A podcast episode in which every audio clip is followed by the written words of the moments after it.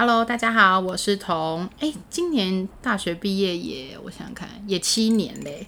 然后其实身边在这几年，陆陆续续会有一些大学刚毕业的年轻亲戚的妹妹或是朋友，就是来跟我分享他们在求职上面的迷惘。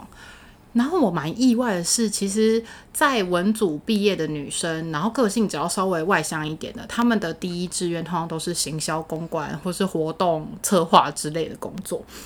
其实我就觉得好像蛮多女生会觉得这是一个很梦幻的职业，感觉可以运用很多行销手法，然后跟品牌端有接触啦，认识很多名人啦，就是像最近那个影集有没有《艾米丽在巴黎》？你懂吗？你看那种眼神，哎，我没看。好，反正就是一个，我觉得也不用看。卡特在台湾这样，对，然后 卡特在台湾，对，所以我就觉得好像蛮多，发现蛮多人就是把这个当成求职的第一个梦幻职业。然后我就想说，哎，其实真的有像他们，或是像我当时想象的这么好吗？我身边就有一个很好的朋友，他自己在这个行业已经从事了大概有六七年的时间，所以今天我们就邀请他来告诉我们，这个职业是不是像我们想的如此的梦幻，然后充满了粉红色泡泡？就让我们今天通通告诉你了。欢迎想想，Hello，哎，你还自己拍手，哎，哎，对，你是我三个来宾目前唯一自己会拍手，好感人，因为我是自带效果音。好，那你刚刚我有前面有讲过，就是呃，他在这个工作已经做了大概六七年的时间，就是我们毕业之后他就一直在这个领域里面工作，所以你可以稍微讲一下你就是毕业之后的，就是求职的这个工作吗？呃，我其实会进这份工作，是因为我毕业以后，我对于我的人生其实没有一个太大目标，就是我一定要进什么产业或是做什么类型的。工作，所以我只有一个很广泛，就是觉得哎，行销的东西都可以试试看。所以那时候其实算是一个爸爸的朋友，对，没错，我就是靠爸族，就是爸爸的朋友有认识。声音真的很低，很小声吗？是不会到很小声，但是我觉得一定所有人都觉得，为什么我的来宾都这么没有朝气？呃，其实我就是一个没有很远大目标，或者是一个。应该应该怎么说？就是明确的想要做什么的人，我只有分类成我想做跟没那么想做，所以就是也没有不想做，只是没那么想，没那么想跟可以试试看，还有很想做。我就是大概只瓜分两种，死不做。例如说餐饮业，餐饮业我就真的没有兴趣。然后你叫我去 呃物流搬货，我可能也不太那么没那么想，所以我就想说死不做。对，谢谢。很多啦，后来发现这个分类越来越多喽。因为小时候念的是行销相关，所以就想说，哎，只要行销的都试试看。然后就是那时候毕业，爸爸有一个朋友的朋友是开公司，然后是业界算是蛮有名，是不是？不到大佬啦，就是算蛮有名的行销公司。然后我就先去面试，然后很快就上了。其实因为我们是六月中六月底毕业嘛，然后我就是非常的顺利，没有延毕。即便我的没延毕，即便我的统计是四修，我还是没有延毕哦。没延毕想不到吧？哇，真的是想不到，想不到哈！我就是四年内把所有的东西都修了很多次，两三二三四。我跟你说，他是我史上看过大学生学分修最多，就每一个学期学分修最多的大学生。对他每个学期都二十几学分，对，莫莫名其妙哎，真的很，而且嫌少欧趴。就是在最后两两个学期才欧趴，不然就是毕不了业哦。不是因为你给自己的那个。太多了，你给自己 loading 太重了，所以你就是很容易不必，很容易不。我可能给自己的 loading 很重，但是没给自己什么压力，所以才会导致这种悲伤的结果。就是什么？哎，那你顺便讲一下你以前考十科的那个故事。什么考十科？你说是只考？没有，我其实我只考不是考十科，我是我是到高中三年级的下学期的时候，我一直都是考三类组的，就是读都读三类组的书。嗯。可是等到学测完之后，那个分数就是。我推甄也没有上，可是其实没有到很烂，但是我想念的学校都没有上，所以我是势必要考职考，所以我就是直接放弃掉我念了三年半呃两年半的的那个物理化学和生物，硬尬了那个历史地理还有公民。所以，我其实不是考了十科，我是考我是考七科。你学十科，但是你考七科。对，我考七科，因为我想说那几科可能你 loading 真的很重哦。对对，不知道怎么会这样子，就最后也是有一点徒劳无功。反正 反正就是，总之也是毕业了。我我就是喜欢念很多书，但是不一定用得上，就是蛮明显的，还蛮好笑的，对，很悲伤。所以后来你就是呃，因为因缘际会之下，就是去爸爸的朋友的公司。其实蛮快的，我还还不到七月底，我就开始我第一份工作。第一份工作的工，哎、所以你是总共在这个行业，就是公关、新销公关产业里面换过两间公司。对我就是做过两两份工作，那我我目前是待业中，哎、也不用跟大家讲，你是要在这里求职，是不是？我这里没关系啊是一就想说求职啊、求姻缘啊，什么可以求求财、求子什么的，五子求子也要啊随便啦，反哎、正我跟你讲一件很可怕的事，怎么样？你要怀孕了吗？不是，我们部门二十个人，嗯，明年有六个小孩会同时出生。好了，这不重点，对，重点就是，所以后来你就换了两个公司，呃，总共这七年有两个公司。对，就是零零总总加起来，实际工作应该是将近六年半，嗯然后毕业到现在是七年左右，加上一些待业或是求职的中间的一些 gap 这样子。我觉得可以先先从活动公关工作，如果开始讲的话，就是第一份工作其实是比较，你可以想象你今天要办一个路跑赛，嗯，然后你路跑赛的时候，你要去规划跑步的路线，然后啊，这也是你们规划，就是整个活动从头到尾这样。对他，他一开始 event 的话，就会处理场地，例如说你要去借什么时候是可以政府，你要去你要去跟路协去申请，你什么时候到什么时候你要包这些路，例如说半马，你说你包这些路是什么市民大道什么那种？没有，他们就会跑。呃，比较比较大型的半马比赛就会从市政府跑到那个大直那边去，和平公园那里。然后你要包路哦。对，一般来说，它就会有一个路线，算起来是二十一 K，所以你就是要去申请路权，说我什么时候到什么时候要把这些路封起来，因为会举办路跑赛，这就要跟路协。很多哎、嗯当然，不是哎、因为我们只包过一些什么餐厅啊，我现在待业中，我再跟大家说一次。所以你要包路去跟政府申请，路协是政府单位啊。呃，应该算它叫中华路线，应该就是有中华的都是那个吧？哪有一中华豆花不是啊？不是这一类的吗？反正反正就是第一份工作，主要就是例如说你申请路权，然后你要去找赞助商，然后还有摊商的设置跟工读生的人力分配。那这是第一份工作，是比较属于 event 的部分，它的方选分很多。哎、那通，但你第一份工作那间公司，它虽然都是做 event，但是通常是运动活运动类型的 event。我两份工作其实比占比比较大的客户都是运动品牌居多，所以我就是用路跑来举例。那我第二份工作就会负责比较多像 PR 操作，可是我们不是做那种很传统，例如说发四大报线上媒体，我们做比较多是呃线上操作，例如说找一些。网红 KOL 或者是艺人帮我们做宣传，或者是发言怎么联络他们啊？就是密他哦，还是什么？对，最简单就是密他，不然就是写例如说我今天要找一个什么索尼音乐的人，那我嗯认识 A、A 经纪人，那我就会问说，你有带这个艺人吗？如果没有的话，你可以给我窗口吗？那如果都没有的话，从零开始，最简单就是你就是写信给他，或者是发写信给那个他的那个对官方的信件，对官方的信箱，或者是 Facebook 的那个粉丝专业的讯息，或者是 IG 的小盒子。我没有误会耶，真的是会看到很多名人啊。我也有合作非常久，但是从来没有见过本人的。因为你，例如说我我要找一个网红帮我发我的叶配文，我不一定要跟他见到面，因为我可以拿回去叫他自己拍，拍一拍，时间到上了哦，你是就上了。说如果只是线上的话，对，我们就是一辈子都是网友，也是有可能的。但是你会跟他本人说到话吗？也可以不要啊，如果他不想讲电话，我们就是一直用 Line，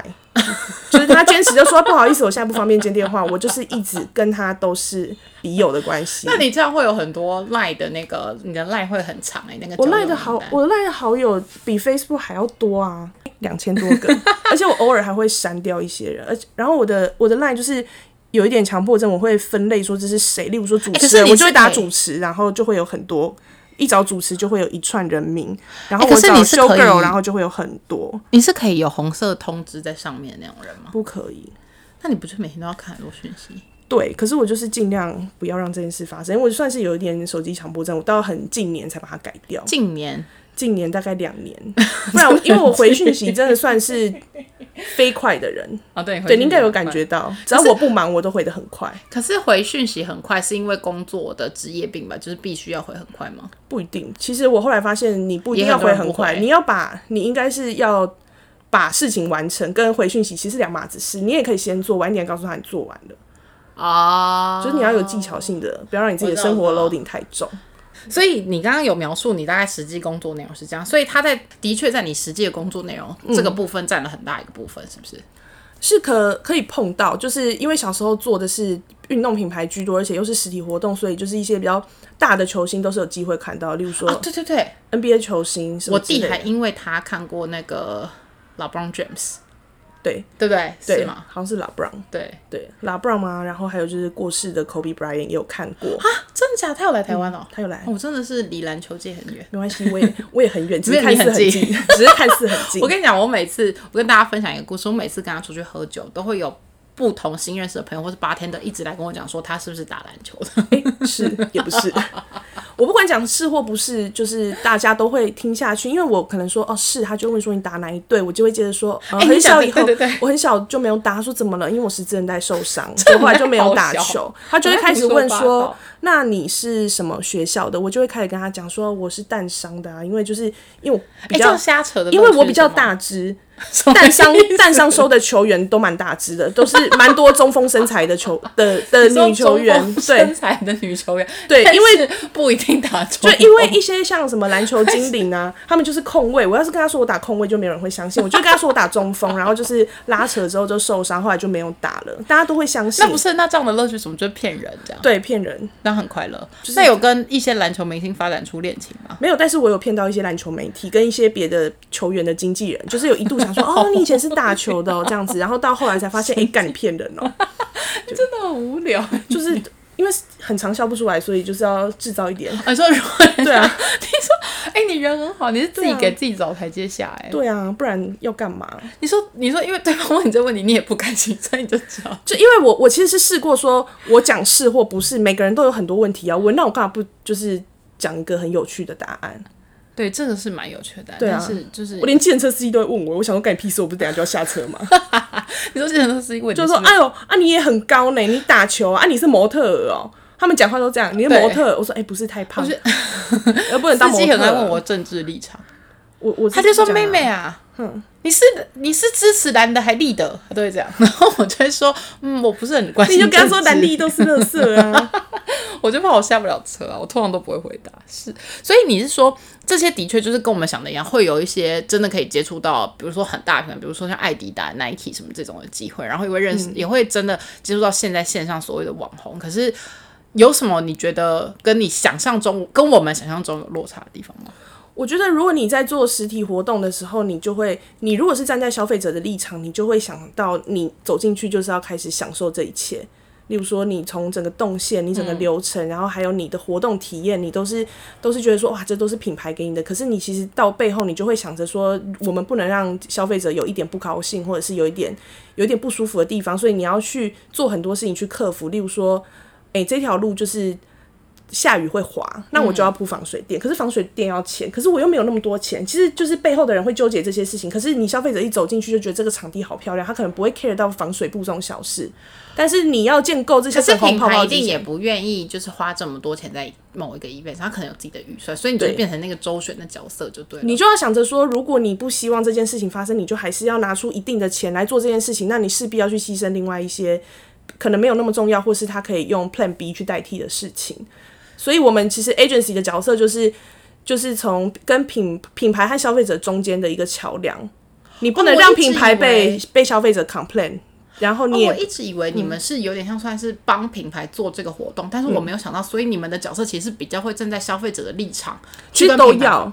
其实我觉得 agency 它的角色很尴尬，是因为你要你要让品牌把这个面子做起来给消费者，你要让消费者就是、你要让品牌知道说消费者对什么事情是真正 care 的，但是你又想办法要赚到钱。那有什么你觉得一定要有的能力吗？或者是个性上，你觉得比如说，因为我那个时候，其实我刚刚前面有讲，我刚毕业的时候，我自己也是想做，就是类似活动策划、然后什么的。嗯然后那时候我记得我印象很深刻，我有投一间公司，嗯然后我就去面试，然后面试什么都一切都好像很完美，就聊得也很来。我想说，哇，天哪，我该不会第一间面试，那是我第一间面试公司，我想说，那我第一间面试的公司就要上了吗？嗯然后那时候他就问我说。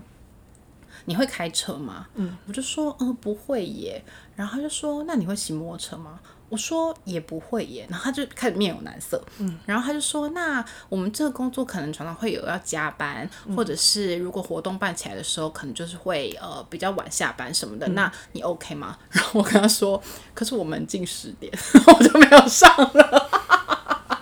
但是我到第二，因为我第二间公司就是刚才说的，比较是属于线上操作，不是那么实体活动，所以男女比例的话，第一间公司是男生多，第二间公司是女生多。第二间公司大致上比较擅长开车的是我，所以我其实会自己开车载货。天哪，你要载货？载东西啊，就是就是，例如说，因为你叫一台货车其实不便宜，那你如果只有单趟或是双趟的时候，你可能要压车，有的没的，那你不如就是直接去 i r o n 租一台车，然后把东西运过还有去。压车？你是以前那个镖局？不是压车，压车就是例如说，我今天晚上十一点把货载走，可我明天早上五点就有活动，嗯那你不，那司机可能这么晚不会开，要加钱，那你不如就是压六个小时，那就叫压车，就是把东西放在他那边，然后他把车开到他们的车库放，那叫压车，不是真的尬掐、那哦，我不是我我我以为不是我以为的压车是说以前镖局不是古时候那古装剧都会有一个你知道压镖押货镖的那个人吗？我以为是那种类似吧，就哇，好是你要去苦哦，好苦哦。你要去跟他的那个路线什么的啊、哦，不是不是啊，他就是把东西放在他那边或什么的，哦就是你要算说你要你要怎么样把把货物从 A 送到 B，然后是用最花最少钱的方式，然后又最安全的做法。所以有时候其实比较快的方式是你直接租一台车开，或者是借一台车来载，借一台车来载，然后你就会，就是如果你会开车，你就会载，就是不是如果 is me，对，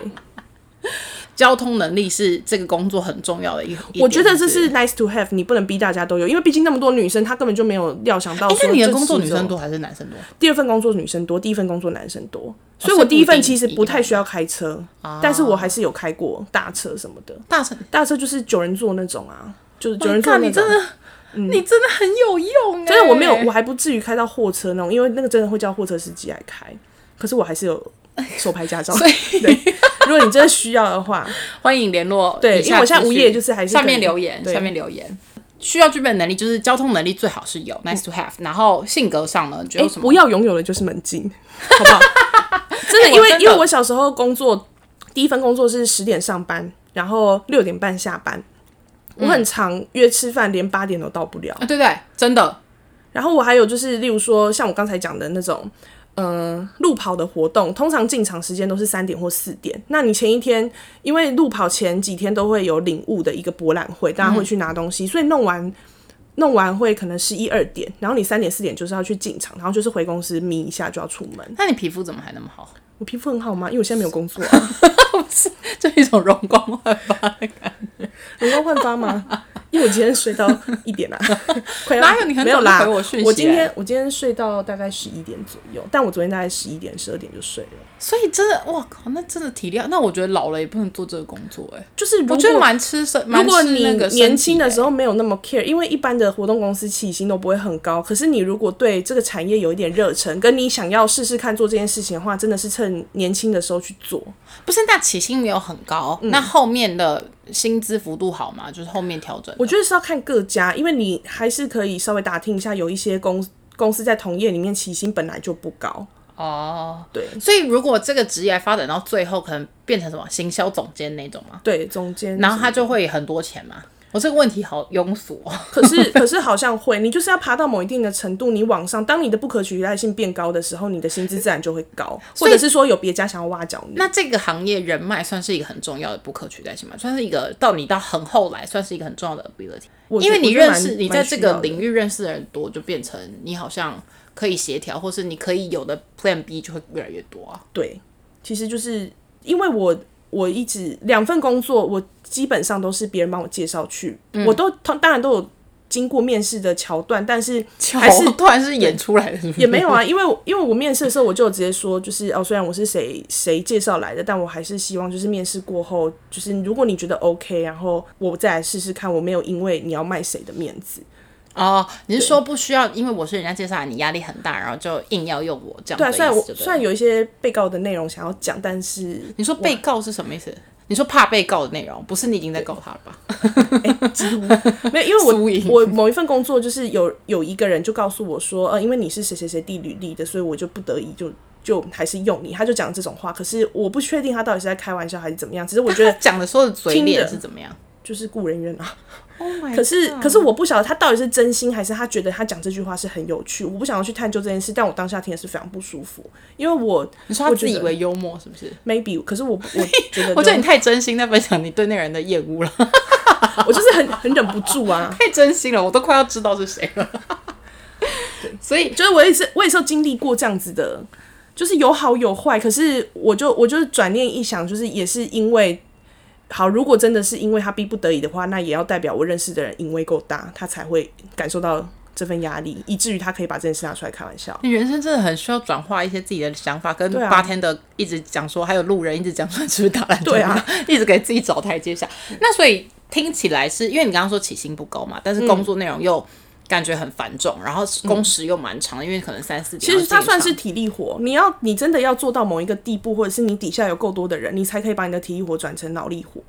可是这件事情又不是那么简单，因为你永远往上爬的时候，上面都有老鸟，老鸟他 always 会有一套他觉得他 always work 的方式在做事。他们可是可是我的意思是说，就算是老鸟，他你们这个工作，我以为是很需要很多创意跟很多心血一直加入，还是说心血加入就是带来体力的这个劳动的部分？我觉得要很多 brainstorming 这件事情，其实没有到目前为止没有我想象中的那么多。原因是因为我两间公司里面做的最大客户很固定，啊，他没有太需要变动，或者是说我要很常去开发。像很小的行销公司，他就要很常去做陌生开发，你就要不断丢新的东西，然后去跟他 tune 到他想要的东西。因为例如说，我今天要掏一笔钱出来，可是我如果想拿十万的时候，我一定会先用两万试水温。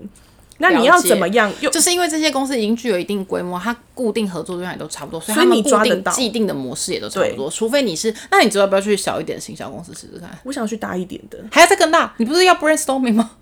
我觉得，我觉得小的小的，留给有热情的人去做。第二间公司算是小的的规模，但是我觉得小的制度有点糟到让人家觉得无法理解。大大的当然也有大的让人诟病的地方，可是小的我就是也是有点害怕。可是我现在比较比较纠结的反而不是规模大小的问题，我现在比较想要厘清或者是说坚定一个方向，是我比较想去 agency 还是往品牌端走。其实这两件事情，啊这两件事情各有利弊。那我现在的年龄跟我的工作资历，还有我想要的生活，到底会是比较靠近哪一边？我自己就也还在找这样子。了解，对，所以他其实是需要奴性很重的人才能做，哎，因为他其实我觉得要有一点，奴性，但是奴性要不要那么重？可以，你就是看你可以自己想。取决于你的人生会不会变得很累这样子。对，可是因为因为有的人，有的人就是他自己进公司的时候，他就会有一个一定的样子，所以他会把底线踩得很紧，别人知道什么可以侵犯，什么不能侵犯。但刚好我的个性就是，人家一开始大部分的人，可能 maybe 七十趴到八十趴的人都会认为我是一个进狼鹤的人。嗯，可是我发现这并不是一件好事，不一定是那么好。哦一开一开始都表现出人太好、烂好人的感觉了，就对了。但是，哎、我觉得天秤座、说实在，我觉得天秤座很容易留为烂好人。就是我不想要当烂好人的时候，人家就会觉得你开始晒太，或者是你开始摆架子。但是我我其实只是一开始不想要让你那么难做事，但是你可能自以为贴心，只会让自己就是越来越难堪。所以还是要有一点原则，就是进入职场，不管是不是这份工作，还是要有一点原则，就是说，不管是职场同事还是品牌还是厂商，知道说这个东西就是我们配合程度，可能到某些点，你就不能再更能头轻滚这样的。对，需要一直不停的沟通吗？就比如说，因为我觉得这个居中的角色有点像是我一直不停的把品牌端一直不停的丢他的需求给你，然后你必须转化他的需求，去跟你所谓的不管是 KOL 还是消费者去传达这个品牌想要做的事情。所以在这个呃工作上，沟通能力是不是很重要？我觉得蛮重要的。就是呃，应该是说没有一份工作的沟通能力是不重要，只是你在有啊，物流人员。物流要啊，看黑猫也会被检举，好不好？可是呢，他不需要很会沟通啊他，不需要，因为他都还没有沟通的，机会。就可能 maybe 就会被人克诉。我也有我也有客诉过物流啊。这人很差哎、哎、我也不是人很差，我只是希望他们的服务品质可以越来越变得更好。对啊，，OK OK，对好，我觉得应该是说你的沟通能力需要有一定的水准，这件事情是必要的。只是你要知道，当你在对哪一个方向沟通的时候，你的底线不能是死的。不能是死的意思是什么？例如说，你对客户沟通的时候，你的你的合作，我随便讲，就是我现在跟一个艺人合作，那艺人有一些需求的时候，例如说艺人今天就是不想穿那件衣服，他觉得很丑，那我当然不能这样跟品牌说，我就要说，诶、他们他们有发现，就是他们的比例上拿这件好像会看起来比较不好，可能之后修图会比较麻烦，有没有机会换别的单品？嗯，你就必须这样子去沟通，那这样子其实是可以达到。艺人要的效果，可是客户也会听懂你的意思，而不是直接就说：“我觉得你的产品好丑，你为什么给我这个东西？”差不多是这样子的一个。我觉得你那个底线就是你要摆对位置，你对谁沟通的时候，你要拉到哪里。可是你的结论就是要协调出一个两边都满意的结果。agency 就是在做这样的事情。应该是说，我觉得沟通这种东西本来就是你要你跟谁说话，你就要站在对方的立场，假、假装你是对方，你想听到什么话，你用这个，你要跟他站在同一个线，然后告诉他说，我是在帮你，我是在跟你帮你争取，或者我在帮你减少这个麻烦，他才会把你的建议听进去，嗯否则他就会觉得说你只是一个传话筒。有些事情是你要自己消化过，就像你刚刚讲，你要自己消化过后，然后用你的话去转换，就像你讲的，你要想厂商想听到什么样的话，他想省去修图麻烦，他才会愿意再出借别的衣服给你嘛。不可能你刚刚讲说，哎，艺人说他不要穿这件衣服，所以请你换一件新的，那你这个沟通就是很拙劣啊！我不知道会不会太机车，反正就我。可是因为我认我真的有碰过，就是同事是没有办法收到说，我觉得客户给我这个，你就是穿，你为什么还给我这么多 feedback？他就会觉得说很厌烦，为什么我又要再回去沟通一次，才能得到就是好大家都 OK 的结果？他就我觉得他的这个特质就是很显然的。不适合在做 communication 这件事情，也就是说，我的工作其实蛮像就是低配版的奶妹的工作，就是或是不同领 领域的，因为他你知道他他做的是管理，别急来宾，我很认真在听别人讲话，好不好？我每一集都认真听。谢谢谢谢，但是对我真的要笑死了。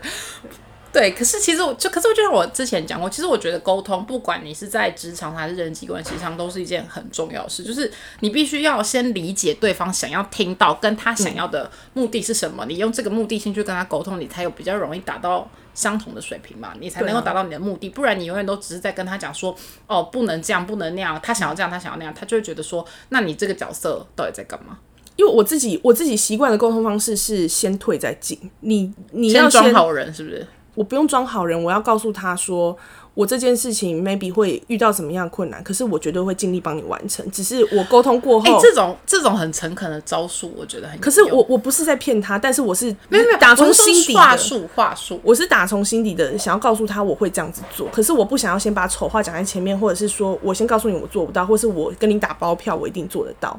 我要先把利弊都分析给你听，然后告诉你我一定会尽我最大的力量。那我去分析，告诉你说我现在的把握有多少。那如果真的做不到，我也希望你有一个心理准备，说做不到的时候，我们还有一个什么 Plan B 可以做。所以你还是要提出 Plan B，因为我觉得现在其实很多人在职场上，他在比如说他在他想要反对一件事情的时候，但他不提出他的第二个方案。那你你你反对这件事情，然后你不提出第二个方案，那所以呢？那这件事情我自己碰到我自己碰到会是两种人会做这种事情，一种是在那个位置做太久的职业倦倦怠的老鸟，第二种就是菜鸟。他们这两种人很容易发生这样子的状况现在。已经，我觉得现在以以我们年纪要遇到的厂商或是品牌端，还要是菜鸟，已经很难了吧？我觉得有时候可是你的同事就会是菜鸟啊，你或是你的客户的同事也会是菜鸟啊。我觉得应该是说有没有愿意，我觉得应该是说你在这个工作上你给了多少努力吧。就是如果你一一直就是你你如果要别人尊重你，你必须要提出你要展现你的价值嘛。就是我我做我 A 不行，但是我必须要去把 B 用 B 的方向去跟你沟通，或者 C 的方向，你要有这个东西。可是很多人其实，在职场上的沟通，不管是品牌、同事还是什么，就是很容易他们给你的沟通就是，那现在这样不行，那你告诉我怎么办？我现在就告诉你说他不要，那你告诉我怎么办？就是跟那个你同事一样的状况啊。我觉得我就是我会尽量去预设说，如果可以或如果不行，我会得到什么样的答案，之后我要怎么反应。可是我很常会被讲想太多，就是你又还没有做，你为什么就要先做最早的打算？就是其实过于不及都不太好。行对对对对对，你还是要有信心，但是你还是要有一些备案。对，为什么需要观察力？因为你给我的回应上面，你有说你然后我刚才什么都没有讲，对不对？就是我我我觉得观察力是，就是我其实运气蛮好的，就是在我这份工作结束之后，我之前的品牌的窗口，他有跟我就是聊聊我之后的职涯规划，或是有没有需要帮忙的地方，他就有。算蛮细心的人，很多我不会想，他不会想到的事情，或别人不会想到的事情，其实我都做好了。就是我其实就是蛮受宠若惊，得到这样子的你绝对是想你绝对是想要趁这个 podcast 找工作吧？呃 还对谢谢大自己说自己很但是细心。这个观察力是你个人具备这个能力，不代表这个工作需要具备我觉得。我觉得这件事情它不是一时半刻会马上显现的，原因是因为这件事情是可能会是需要拉长期，你被人家注意到，或是你可以做出一个区隔性。老实说，我的这个工作和这个职位的被取代性其实很高。嗯，做过公关的人又怎么样？嗯，那你要怎么样让人家觉得说？我我需要服务的时候，我会想要找你，因为你做事情是我觉得是，啊，我懂，这其实也是个人品牌的一个 reputation 的一个建立就对了。我觉得这是一个我我觉得可以维系关系的一个方法，然后做起来又很不费力。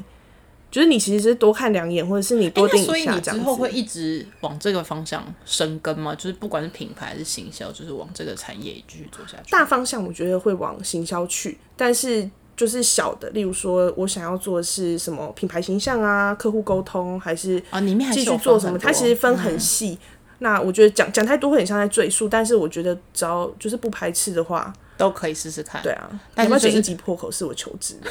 你很烦，我不要，我就没有，我没有什么有利人士会听我这个 podcast，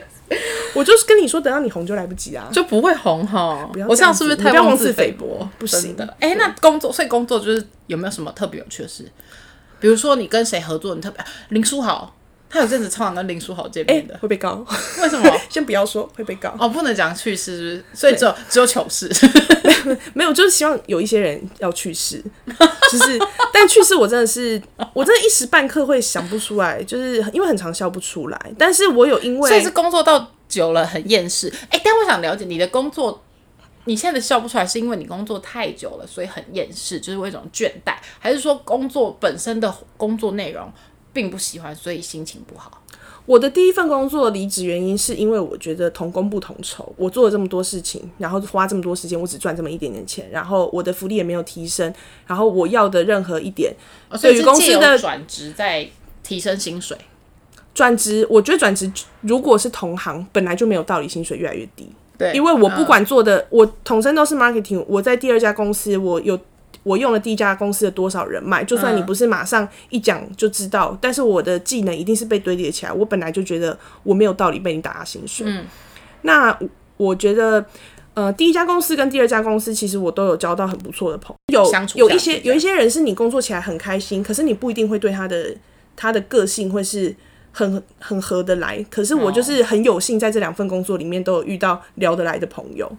就是不管还是你太容易跟别人聊得来，也还好吧，我也还是跟很多人撕破脸。你要不要别急再说？是不是？对，撕破脸的小故事讲。最后，我想问一个问题，就是你会建议大家对这个行业有热情的人来试试看吗？还是说必须要家里可能本身经济压力比较无余的人再来讲的好像我很喜很不是我的意思是说，因为不是我的意思是说，因为你一开始有说起薪没有那么好嘛，嗯，对啊，应该是说，我觉得有兴趣，然后趁年轻就是试试看，不管什么行业都是。但是要有一件很重要的事情，就是你对这个职业的认知，跟他实际必须要想尽办法收集到，就是就是它的贴合性是很高的。因为你期望非常高，你进到这个产业，你就很有机会失望很高。因为我很多后来就是一些弟弟妹妹或者是当时同期的同事，他们都没有料想到，尤其是我第一家公司，刚才有提到说是运动品牌，而且是实体活动，所以其实很多体育系的的学生毕业之后，他们不是他们当不了一线的球员球员，就去打业余的球赛。可是如果当你这些都当不了，你又没有考上教师的，就是你可以去教球，或是你接不到教球的 case 的时候，他下一条路就是往这里去。嗯，所以你其实就是当你觉得说我在运动产业我可以做的事情就只有这样的时候，你其实是最容易被公司吃豆腐，因为他就是知道你说你也找不到工作，你能做的事情就是只有这样，他很有机会就是不让你往上爬，或是让你运用你的脑力，然后你因为一个自卑心态，你就会觉得说我在运动产业可以发挥就只有这样。其实我有遇过一些同事是，或者是说其他的小朋友，甚至是一些工读生，很多都是相关，例如说运管或者是体育系，他们觉得他们可以做的事就只有这样，因为我是体育系，我不想当健身教练，我又不想教球，我只能做这些事。这件事情其实是代表说你被吃的死死的，所以其实你不能，就像你前面讲，其实你不能让公司知道说我是你的唯一选择，因为你可能没有别的退路了。因为我我一开始会像你说的，薪水很低，可是我的奴性会很强，是因为我觉得我大学毕业，因为因为我大学是一个很懒散的人嘛，大家也知道。然后我就是 因为刚才就提到，因为我修了很多学分，就是因为我其实是没有打过工的人，我是一个没有任何工作经验的人，所以我自己对我自己。应该说，我对我自己的定位就会是我毕业以后，我是一张白纸，就是做你做这些公司工作的时候，你就会把自己想的很卑微，我好像可以做的事情就是这样，公司愿意给我机会，我不应该多说什么。对可是等到我第一份工作结束的时候，我才发现，其实我拥有的比我想象中还要多。可是我觉得一定要，可是我觉得反而我的想法比较不一样。我的想想法反而是，如果你在第一份工作，你可以保持着你是一张白纸，然后公司给你什么你都不含扣，然后去去真的你，但是主前提是你必须要真的抱着学习的心态，嗯，就是你要把你的眼睛、耳朵都张开，你就看你的前辈、看你的老板、看你身边的同事跟这整个职场的运作环境。其实我觉得，就算你那个时候起薪很低，但是你真的可以学到很多，就是它会一直堆叠起来，你在这个产业里面的一些所谓的能力，但这个能力才会是你将来可以跟下一个工作，或是未来你在求职上面一个八梗的工具。我我觉得是这样哎、我觉得反而一开始真的是要保持着但是我觉得，如果是像这种比较比较烧干的工作，真的是趁烧年干是什么？哦，呃，你比较说身体劳力活，对对对，劳力嗯活、就是不管是说你要挑趁年砖这想要种，对，想做就想做就试试看，但是你要你要 make sure 你已经对这个工作有一定的认知，你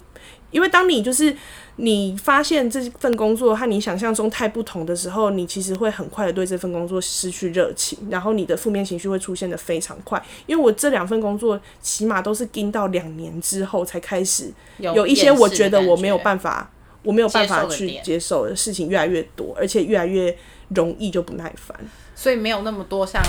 艾米丽在巴黎那种情景，没看呐，就是我们就是没有那种穿的漂漂亮亮，然后听说她穿的。很丑，那部真的有需我要看吗？只能说，我只能说见仁见智，就是我我们不能一直抨击人。反正我的意思是说，就不是说穿一些漂亮的衣服，然后穿着高跟鞋走来走去，反而比较多，我会觉得相似的会是穿着 Prada 的恶魔的那个主编的样子，才会是你工作上真的遇到很命的人。